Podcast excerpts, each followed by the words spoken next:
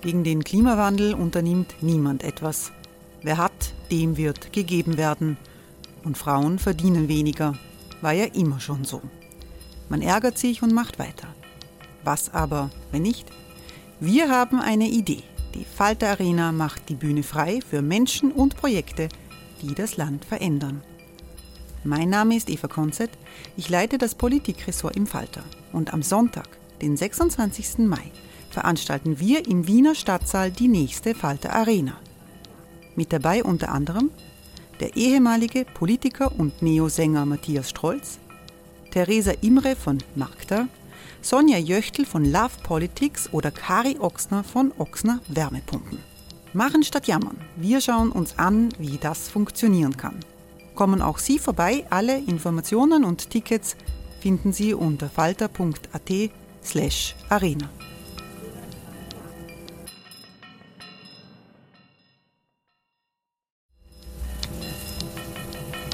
Falter-Podcasts werden durch Werbung unterstützt.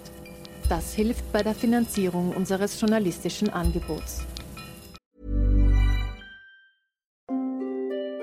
Hereinspaziert durch unser Burgtor. Ob Burgherr, Ritterin, Stallbursche oder Gauklerin. Die Burg Liechtenstein in Maria Enzersdorf bei Wien lädt zu Erkundungen ein und weckt bei Groß und Klein die Abenteuerlust. Erbaut im Jahr elfhundertdreißig, ist die Burg bis heute zu sechzig Prozent im Originalzustand erhalten. Waffenkammer, Turmzimmer und Ritterstube. Die Stammburg der Fürstenfamilie von und zu Liechtenstein bietet Einblicke in das Leben im Mittelalter. Besuchen Sie uns jetzt in der Erlebniswelt Burg Liechtenstein. Jeden Sonntag mit eigener Kinderführung. w w w punkt burg liechtenstein punkt e u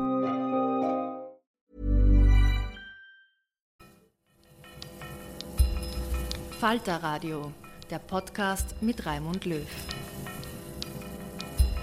Sehr herzlich willkommen, meine Damen und Herren, zum Corona-Kabarett im Falter Radio. Witz und Satire zum Überleben in der Seuche, das liefert Ihnen von nun an jede Woche der Kolumnist und Schauspieler Florian Scheuba. Scheuba will in dieser Folge dem Bundeskanzler helfen bei seiner Ungarn-Politik. Er mischt mit in der Wiener Gesundheitspolitik und hilft uns allen, den nationalen Schulterschluss zu überstehen. Hören Sie, Scheuba fragt nach bei Beate Meinl-Reisinger. Schönen guten Tag, liebe Zuhörerinnen und Zuhörer. Willkommen bei der ersten Folge von Scheuba fragt nach. Eigentlich hätte dieser Podcast ja heißen sollen, Scheuba schaut nach.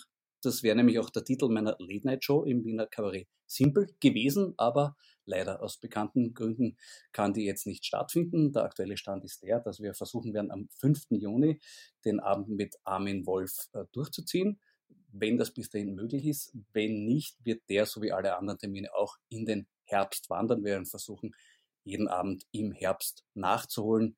Sobald ich genauere Termine weiß, lasse ich Sie das wissen. Ähm, in der heutigen Woche wäre mein Gast gewesen Beate Meinl-Reisinger. Und ich habe mir gedacht, wenn ich schon nicht mit ihr auf der Bühne sprechen kann, dann möchte ich wenigstens mit ihr von Homeoffice zu Homeoffice sprechen. Und das werden wir dann auch tun. Es gibt ja einiges zu bereden. Ganz konkret möchte ich ganz gerne unserem Bundeskanzler ein bisschen helfen. Der hat ja gesagt, er kann sich um das Thema Ungarn nicht kümmern. Er hat keine Zeit dafür. Und dann möchte ich ganz gerne mit der Beate Meinl-Reisinger einspringen und dass wir uns mit dem Thema ein bisschen beschäftigen und quasi ihm da weiterhelfen. Ja, es wird also nicht nur Hilfe für die Bundesregierung geben, wir wollen an sich konstruktiv in diesem Podcast sein. Nationaler Schulterschluss ist angesagt, keine Frage. Äh, ist halt ein bisschen schwierig, wenn man einen Meter Abstand halten soll. Also da kann man sich leicht die Schulter dabei auskegeln. Ist mir schon mal passiert, sage ich, und ist echt schmerzhaft. Also das tut wirklich weh. Aber wir schaffen das schon irgendwie. Und deshalb möchte ich meinen Appell an, zur Einigkeit nicht nur an die Bundesregierung richten, ich möchte es auch an die Wiener Stadtregierung richten, gleich zu Beginn heute, weil auch da gibt es Zwist und Hader. Ja, äh, konkret, der Bürgermeister sagt, die Kinderspielplätze bleiben zu, der Gesundheitsstadtrat sagt, na, die sollte man bald wieder aufmachen, die Grünen wollen die Straßen absperren, die SPÖ ist dagegen. Ich sage, Freunde, bitte, bitte, stellen wir das jetzt alles einmal hinten an, konzentrieren wir uns auf das, auf die Einigkeit. Ne? Und da hätte ich auch einen ganz konkreten Vorschlag. Nämlich, besinnt euch doch auf gesundheitspolitische Lösungsansätze, die sich in Wien ganz einzigartig schon bewährt haben. Ganz konkret, engagiert doch wieder den Energetiker vom Krankenhaus Nord. Sie erinnern sich vielleicht, das ist der, der um fünfundneunzigtausend Euro einen Schutzring um das Krankenhaus hat graben lassen, um eine unsichtbare Quelle der Liebe zu verankern. Äh, ihr habt bisher noch nichts gehört, dass der nicht funktioniert. Auch die Quelle der Liebe dürfte nach wie vor intakt sein, also tadellose Arbeit, Qualitätsarbeit dürfte es gewesen sein. Und jetzt würde sich natürlich anbieten, so einen Schutzring mit unsichtbarer Quelle der Liebe um ganz Wien zu graben. Äh, ist an sich eine bezwingende Idee, aber ja, doch ein wenig äh, kostenintensiv. Ich habe mir das ausgerechnet. Äh, das Krankenhaus Nord hat Gesamtfläche hundertelftausend Quadratmeter. Die Stadt Wien vierhundertvierzehn Komma sechs Quadratkilometer. Das heißt, wenn man den eh schon sehr günstigen Preis von fünfundneunzigtausend Euro beim K H Nord als Maßstab nimmt, kostet uns der Schutzring um Wien dreihundertvierundfünfzig Millionen achthundertsiebenunddreißigtausendachthundertachtunddreißig Euro. Äh, ja, gut. Kann jetzt sein, dass der Herr Energetiker ein feiner Kerl ist, ja, und sagt, Freunde, bleibt ruhig, ich mache euch einen Preis. Sagen wir dreihundertfünfzig Millionen geradeaus. Und wenn wir keine Rechnung brauchen, noch einmal ein paar hunderttausender weniger. Und ich gebe euch eine zweite Quelle der Liebe gratis dazu. Kann sein, kann aber auch natürlich sein, dass er sagt, Freunde, Qualität hat ihren Preis, nur weil jetzt Krise ist, werden wir ihn nicht verschleudern. Hm? Ja, und deshalb möchte ich einen Vorschlag machen, wie er uns kostengünstiger helfen könnte. Dieser Energetiker, der heißt übrigens Fasching, äh, was ich angesichts seines Gewerbes für einen perfekten Namen halte, äh, der Herr Fasching bietet auch Tipps zur Corona-Krise an. Und zwar schon um näppige neunhundertneunzig Euro. Das haben wir jetzt hier. Und zwar, um, um, um dieses esoterische Trinkgeld hätte man ein leider dann doch abgesagtes Tagesseminar besuchen können, wo man erfahren hätte, was man gegen das Coronavirus machen soll, nämlich, ich zitiere, die Energiedichte des Körpersystems verändern. So, jetzt werden Sie vielleicht sagen, okay, äh, an sich super Idee, aber wie genau mache ich das? Dazu meinte Herr Fasching wörtlich, ich zitiere ihn wieder, wir haben eine spezielle Lösung für den Körper entwickelt. Wir tragen dazu bei, dass sich das Bewusstsein und die Energiedichte des Körpersystems so verändert, dass der Virus keine Voraussetzungen findet, um andocken und sich ausbreiten zu können. Im Anschluss an den Workshop Wahre Schöpfung bieten wir den Teilnehmern ein Special an, wie sie, aufbauend auf ihr durch den Workshop neu geformtes Bewusstsein, auch ihr Körperbewusstsein so anpassen können, dass eine Infektion weitgehend ausgeschlossen werden kann. Also das ist der Hammer, oder? Das ist eine Sensation. Sensationelles Angebot. Und wenn Sie jetzt immer noch Zweifel haben und sagen, okay, schön und gut, aber wie soll das in der Praxis funktionieren? Ja, auch da weiß der Herr Fasching eine Antwort. Er hat nämlich schon vor ein paar Jahren die Lehrschrift Viruserkrankungen und ihre Quelle veröffentlicht. Und darin schreibt er, Viren sind von uns Menschen abhängige Wesen. Wenn diese Wesenheit zu uns kommt, dann haben wir sie in der Regel unbewusst eingeladen. Ja? Na bitte. Da haben wir es, meine Damen und Herren. Ein bisschen nachdenken, wie das passiert sein könnte. Vielleicht haben Sie unlängst auf Tinder einen fashion Virus kennengelernt oder auf Facebook eine diesbezügliche Freundschaftsanfrage angenommen. No? Gut, kann ja jedem passieren. Ja? Aber was tun wir jetzt? Der Herr Fasching weiß es. Nämlich, ich zitiere wieder, im Falle einer Viruserkrankung gehe man als Kranker so vor. Erstens, ich verbinde mich mit sämtlichen Blutkörperchen in meinem Körper. Zweitens, ich bitte euch um eure volle Aufmerksamkeit. Ah ja, das ist, das ist ein wichtiger Punkt. Das ist ganz wichtig, weil wenn man mit seinem Blutkörperchen spricht, oft feststellt, dass die gar nicht gescheit zuhören. Die sind unaufmerksam, die schwätzen, die schwimmen irgendwie gedankenlos umeinander. Da gilt es zunächst einmal für Disziplin zu sorgen, nach dem Motto, Blutkörperchen, alle mal herhören. Ja, gut, aber was machen wir dann? Herr Fasching meint. Dann drittens überbringt die nun folgende Botschaft. Du bist alleine. Du hast hier nichts mehr verloren. Du musst gehen. Alle Viren im Körper werden dadurch vollständig beseitigt. Bereits nach wenigen Tagen können diese nicht mehr nachgewiesen werden. Geist beherrscht Materie, selbst wenn hier eine kleine List angewendet wurde. Ja, das ist es. Diese kleine List ist also die Lösung des Corona-Problems. Hm? Ganz schön raffiniert, was? Klar. Naja, ist logisch. So ein Virus hat ja meistens schlechte Umgangsformen. Der spürt nicht, wann er für die Gastgeber zu viel wird. Ja? Da gilt es, klare Worte zu finden. Und wirklich unbelehrbaren Viren kann man dann durchaus einmal auch mit Lokalverbot drohen.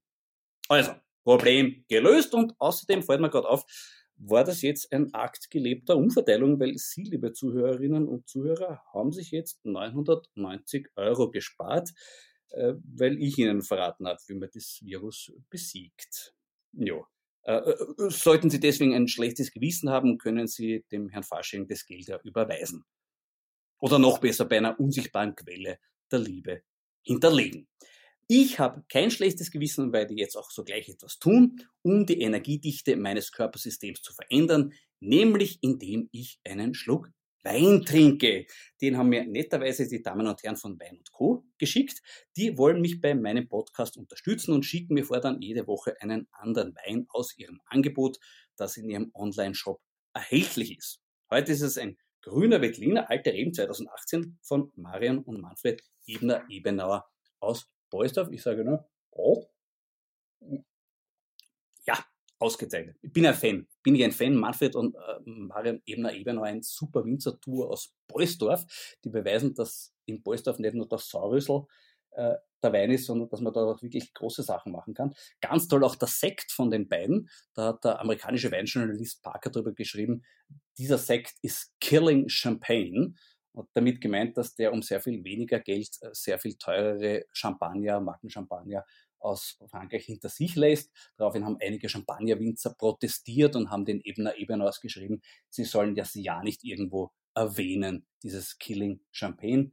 Äh, ja, ich brauche mich nicht dran halten, ich habe es Ihnen jetzt erzählt. Prost! Ja, ausgezeichnet, ich fühle schon, wie sich die Energiedichte meines Körpersystems zum Guten verändert und das ist in Zeiten mit diesem wichtig. Es ist ja, man kann ja im Kampf gegen das äh, Covid neunzehn Virus leicht übersehen, dass es noch andere virale Gefahren gibt. Deshalb hier eine Warnung. In Ungarn hat ein gefährliches Virus in den vergangenen Jahren aus einer Demokratie eine Kleptokratur gemacht, die dieser Tage zur Diktatur mutiert ist. Für die E U gilt Vorsicht vor Ansteckung, Abstand halten. Financial Distancing ist dringend geboten. Ja, warum, warum ist, ist gerade Financial Distancing so wichtig? Äh, da muss man vielleicht einmal was ganz Grundsätzliches klären. Die Debatten über Viktor Orbán verlaufen sehr oft ideologiegeprägt. Da geht es darum, wo steht der politisch? Ist er noch ein Rechtspopulist oder ist er schon ein Rechtsextremer? Ist er ein Scheindemokrat oder ist er ein Antidemokrat? Ist er Rassist oder ist er ganz generell ein Menschenfeind? Ich finde, das wird ihm nicht ganz gerecht. Lasst mir doch einmal diese ganzen Theoriefragen beiseite und konzentrieren uns auf die Praxis. In erster Linie ist der Viktor Orbán ein Krimineller. Korruption, Betrug, Diebstahl und Zusammenarbeit mit international gesuchten Verbrechern werden vom ungarischen Ministerpräsidenten und seinem Familienclan praktiziert. Dazu gehören an vorderster Front Orbáns Vater, seine beiden Brüder sowie sein Schwiegersohn. Hier wird der Begriff Familienbande also sehr speziell interpretiert. Und das leider zu unser aller Schaden. Laut der Betrugsbekämpfungsbehörde OLAF werden in keinem anderen E U-Land mehr europäische Fördergelder missbraucht als in Ungarn. Zu einer Strafverfolgung kommt es dabei aber so gut wie nie. Ist nicht allzu verwunderlich, spielen viele Korruptionsfälle doch im unmittelbaren Umfeld Orbáns.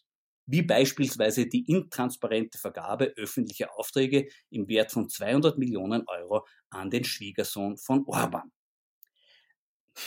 Diesbezüglich hätte man vielleicht bei der Frau Justizministerin nachfragen sollen, die in der Z I P zwei dem Armin Wolf ein Interview gegeben hat. Sie erinnern sich vielleicht, ne? Wobei, ja, Justizministerin unter Orbán äh, ist ein bisschen wie Krokodiltrainerin bei Idi Amin. Aber gut, auf jeden Fall gibt es einen Befund der Organisation Transparency International und der lautet: Die Korruption, die vor zweitausendzehn eher eine Fehlfunktion des Systems war, ist heute ein Teil des Systems. Das heißt, die Grundlage des Systems ist keine wie immer geartete Ideologie, sondern es ist die Korruption. Man kann sich das anhand eines Beispiels sehr gut anschauen, nämlich zum Thema Umgang mit Asylwerbern. Da wird viel diskutiert darüber, dass sie mal Orbán vertritt eine beinharte Linie. Ähm, ja, aber das stimmt eben nur bedingt. Denn wenn es um Solidarität mit wohlhabenden Kriminellen geht, wird der Orbán sogar zum Flüchtlingshelfer. Konkretes Beispiel. Der Milliardär Ghaith Pharaon war, laut weltweit nach ihm fahndenden Polizeibehörden, Frontmann der arabisch-pakistanischen B C C I-Bank. Diese Bank war spezialisiert auf Drogengeschäfte und auf die Finanzierung islamistischer Terroristen. Ihre Stammkunden waren unter anderem Pablo Escobar oder die sizilianische Cosa Nostra, weshalb sie auch als Weltbank des Verbrechens galt. Das brachte dem zweitausendsiebzehn verstorbenen Pharaon über fünfzehn Jahre einen Fixplatz auf der F B I-Liste der zehn meistgesuchten Kriminellen ein, sowie ein Leben auf der Flucht. Diese Flucht wurde erst durch Viktor Orbáns Schwiegersohn István Tiborcz beendet. Aber nicht durch Verhaftung. Nein, Herr Tiborcz vermittelte dem gesuchten Banker Asyl in einer herrschaftlichen Villa in bester Budapester Lage, nämlich vis-à-vis vom Haus des Schwiegerpapas. Also von wegen beinharter Asyllinie, Viktor Orbán zeigt im Gegenteil, wie Flüchtlingsbetreuung zu echter Nachbarschaftshilfe werden kann. Wenn Sie jetzt fragen, warum muss ich als E U-Bürger das eigentlich mitfinanzieren, dann sage ich drauf: Ja, das frage ich mich auch. Das frage ich mich auch und das frage ich jetzt auch die Beate Meinl-Reisinger. Liebe Beate, der Bundeskanzler hat leider keine Zeit, um sich mit dem Thema Ungarn zu beschäftigen. Wenn er sich kurz Zeit nehme, was würdest du ihm denn erzählen? Was müsste er wissen? Naja, also die Aussage allein ist ja schon wirklich bemerkenswert, vor allem weil er, glaube ich, einen Tag später sich durchaus mit Venezuela beschäftigt hat. Naja, komm, Venezuela ist aber ein bisschen näher liegendes Ungarn. Also komm, nein, ist jetzt. Nein, aber jetzt Spaß beiseite. Ich meine, das, was in Ungarn jetzt passiert ist, ist wirklich äh, der Beginn einer Diktatur.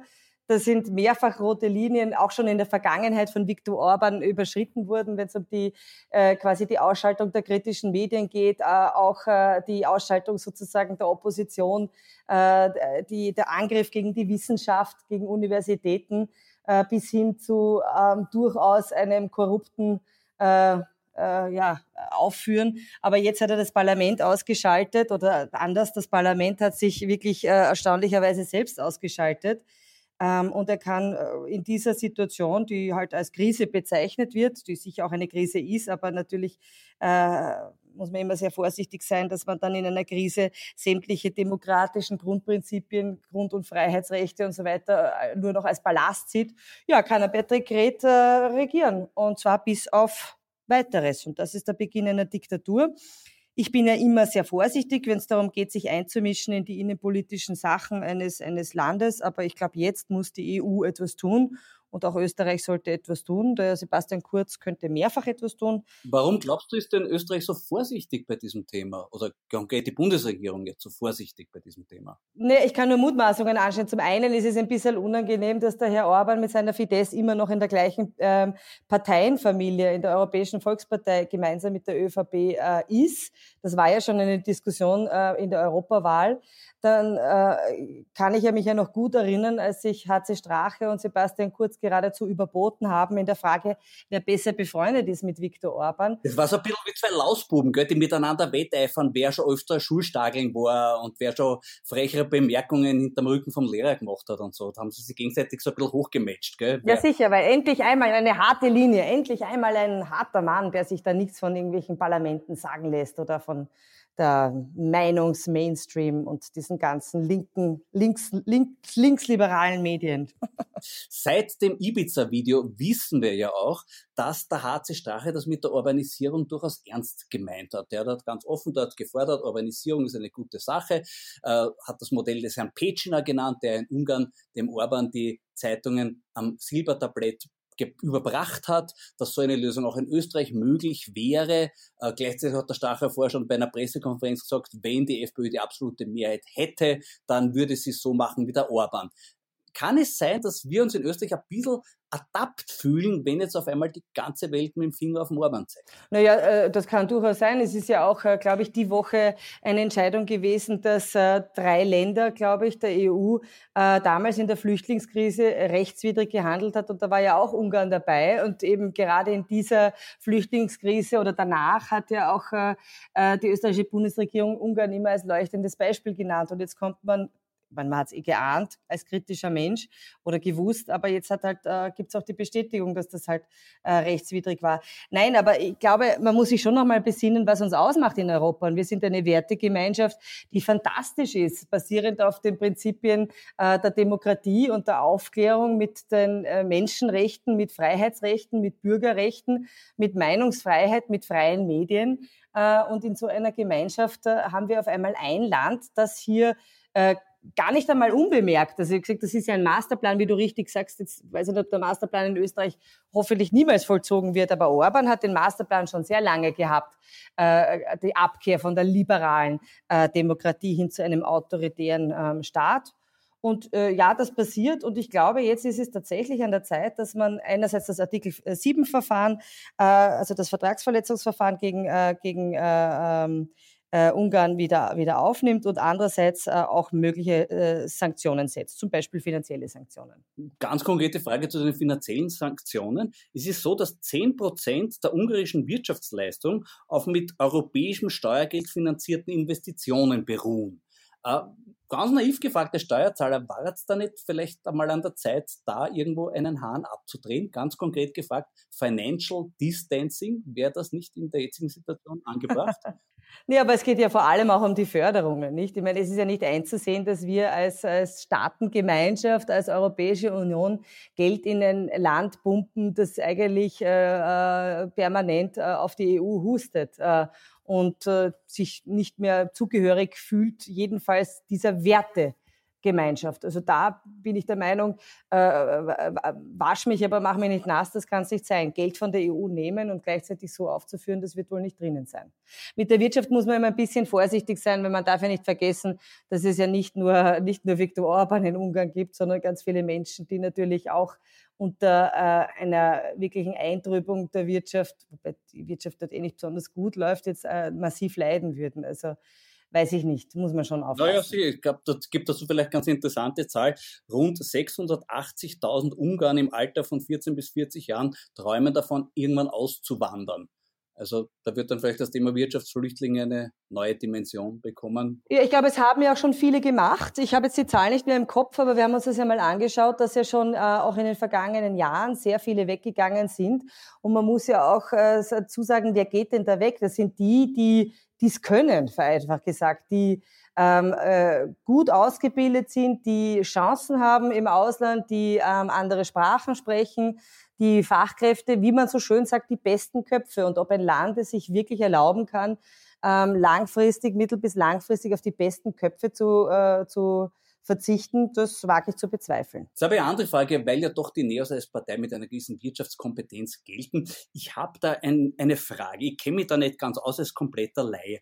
Und zwar, äh, diese Härtefonds, die da ausbezahlt werden jetzt von der Bundesregierung, da hätte ich mir als Laie gedacht, das sollten eigentlich die Finanzämter machen, ne? Weil jedes Finanzamt hat bereits die Unternehmensdaten und die, die Mitarbeiter und das Know-how, das alles zu bearbeiten. Jetzt machen es aber nicht die Finanzämter, sondern die Wirtschaftskammer. Äh, mir als wirtschaftlichen Laien erschließt sich das nicht ganz. Der Grund, warum, äh, wo liegt da mein Denkfehler, warum sehe ich das nicht gleich ein? Also ich fürchte, dein Denkfehler liegt, dass du dich hineinversetzen kannst in eine türkise Parteilogik. Denn nichts anderes ist äh, diese, diese Wolte gewesen. Ähm, es ist tatsächlich beschämend, wie Österreich diese äh, Wirtschaftshilfen, und gerade beim Härtefall, da geht es ja auch um die Kleinsten und Kleinen, da geht es um E P Us, da geht es um den Physiotherapeuten, da geht es um den Cutter äh, oder die Webdesignerin. Das ist ja alles äh, ähm, haarsträubend, wie das bei uns aufgesetzt wird, wenn man da auch im Vergleich zu anderen Ländern schaut. Ähm, die Wirtschaftskammer macht das, damit die Wirtschaftskammer eine Daseinsberechtigung hat und damit der Herr Mara hier etwas zu tun hat. Vielleicht auch, wie böse Zungen behaupten, ähm, weil ja dann doch eine ganze Menge an Daten an die Wirtschaftskammer gehen und äh, jetzt in der Frage des Härtefallfonds der Physiotherapeut, der Cutter, die Webdesignerin, alle äh, abhängig sind von äh, der guten Gnade der Wirtschaftskammer. Kontrollieren können wir es nicht. Mhm.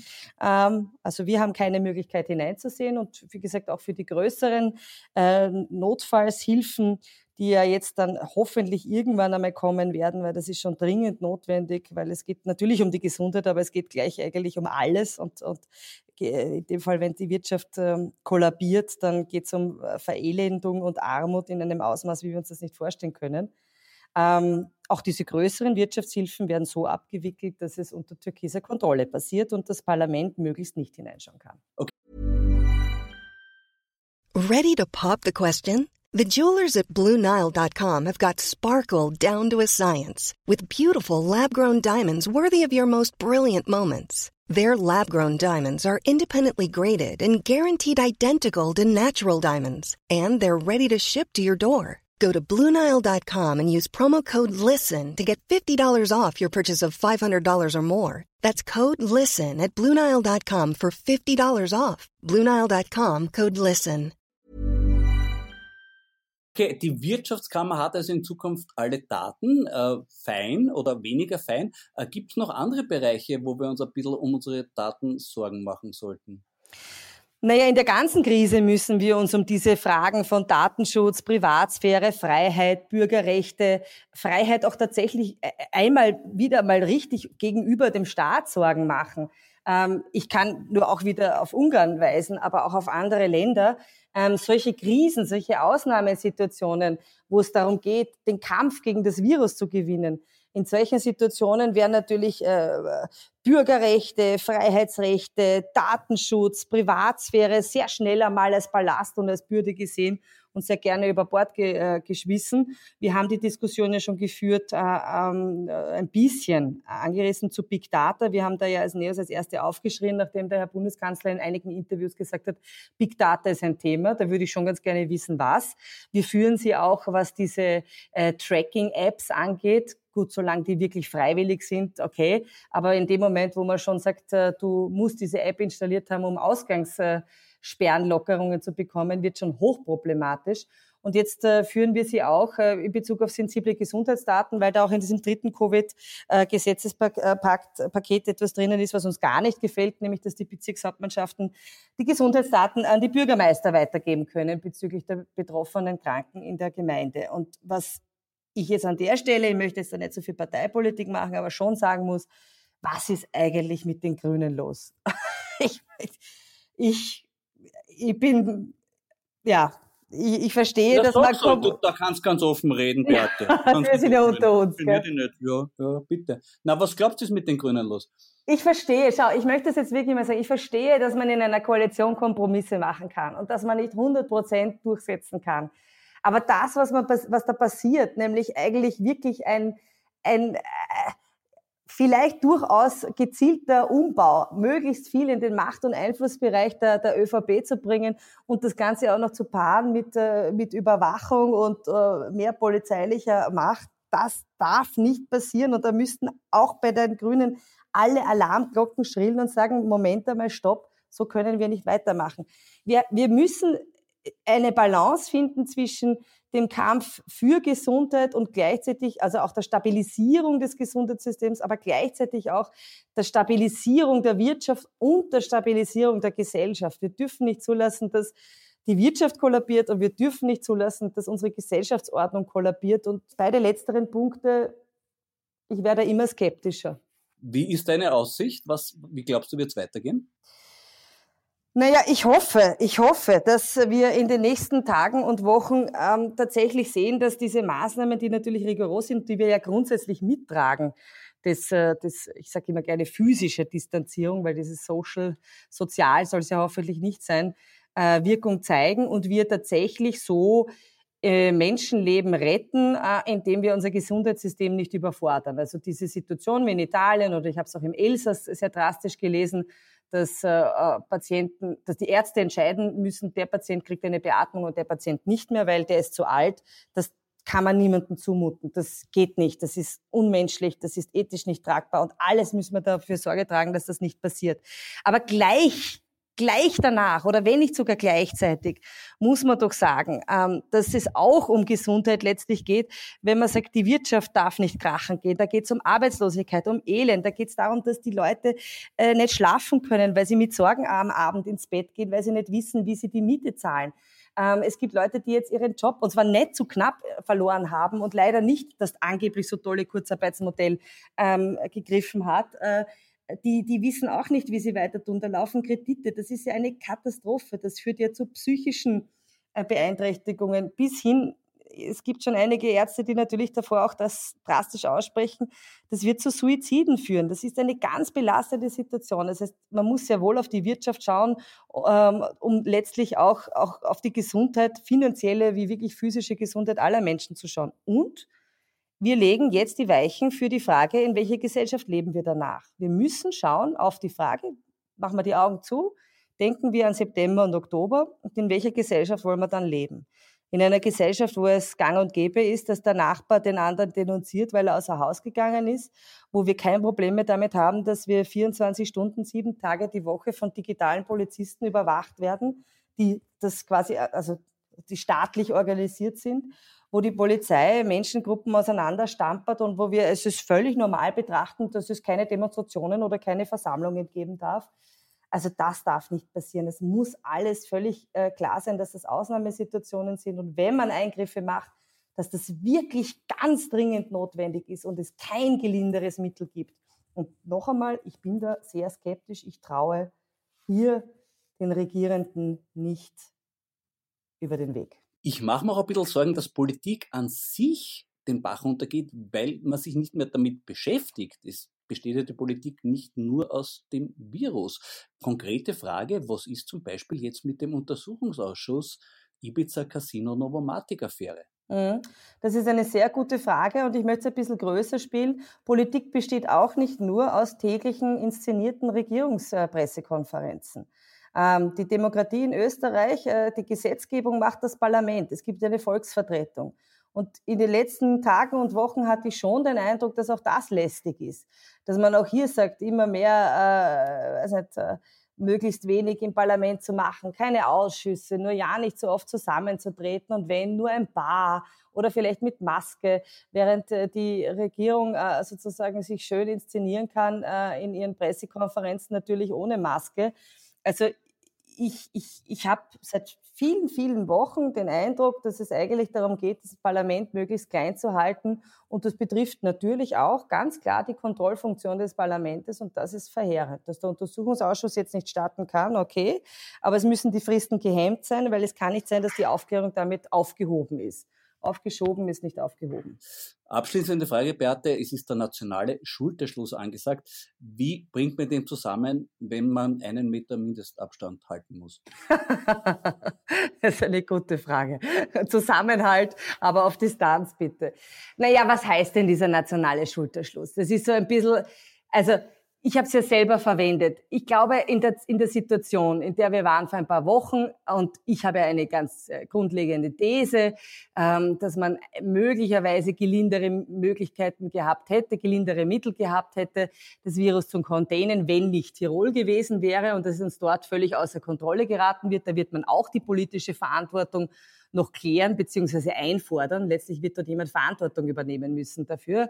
Ähm, aber dann wäre ein, ein, ein anderer Weg möglich gewesen. Mit den äh, so massiv steigenden Fallzahlen war, und das meine ich im Sinne von nationalen Schulterschluss, vor ein paar Wochen habe ich das für den richtigen Weg gefunden, zu sagen, okay, wir setzen da jetzt sehr radikale Maßnahmen und schauen auf diese physische Distanzierung, keine Versammlungen mehr, möglichst keine, also keine Schulen äh, zusammenkommen und et cetera und bis hin zu den Betriebsschließungen.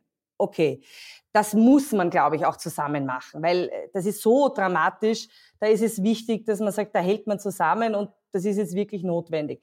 Nationaler Schulterschluss heißt aber nicht, dass wir als Opposition alles mittragen müssen, was jetzt von der Regierung daherkommt. Und die Punkte, die ich hochproblematisch finde, habe ich vorher aufgezeigt. Von der Wirtschaftshilfe, wie die bürokratisch und letztlich im Hegemonialbereich der ÖVP aufgestellt ist, bis hin äh, zu der Frage des, der Bürgerrechte und des Datenschutzes und der Freiheit ganz allgemein.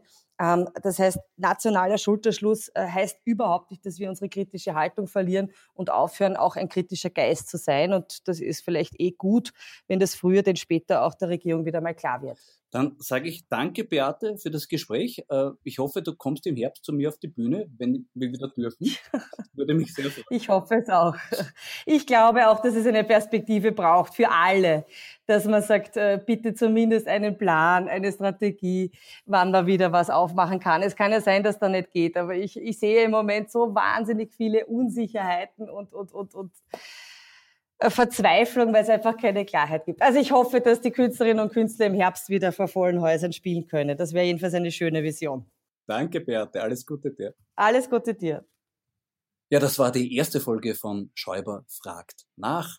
Bleiben Sie gesund. Schalten Sie nächste Woche wieder ein. Nächste Woche wird Martin Grubinger mein Gast sein. Könnte man vorstellen, dass wir ein bisschen über die Mediensituation in Österreich sprechen werden. Bis dahin, Ihnen alles Gute. Bis zum nächsten Mal. Ihr Florian Scheuba. Das war Florian Scheuba im Corona-Kabarett des Falter Radios. Scheuba fragt nach ist ab jetzt jeden Dienstag online. Ich verabschiede mich sehr herzlich von allen, die uns auf U K W hören, im Freirad Tirol und auf Radio Agora. Diesen Podcast können Sie auf der Plattform, auf der Sie uns hören, abonnieren. Das kostet Sie gar nichts. Den Falter zu abonnieren, das kostet ein bisschen etwas, aber es hilft, kritischen Journalismus zu stärken in Österreich. Ein Falter-Abo kann man auch im Internet bestellen, über die Internetadresse abo punkt falter punkt at. Ursula Winterauer hat die Signation gestaltet, Anna Goldenberg betreut die Technik. Ich verabschiede mich, bis zur nächsten Folge.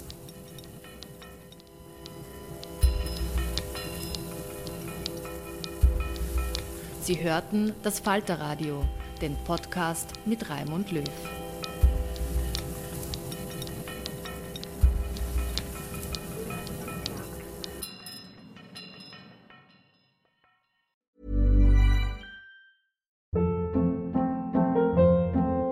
Hold up. What was that? Boring. No flavor. That was as bad as those leftovers you ate all week. Keke Palmer here. And it's time to say hello to something fresh and guilt-free. HelloFresh. Jazz up dinner with pecan-crusted chicken or garlic butter shrimp scampi. Now that's music to my mouth. HelloFresh. Let's get this dinner party started. Discover all the delicious possibilities at hello fresh dot com.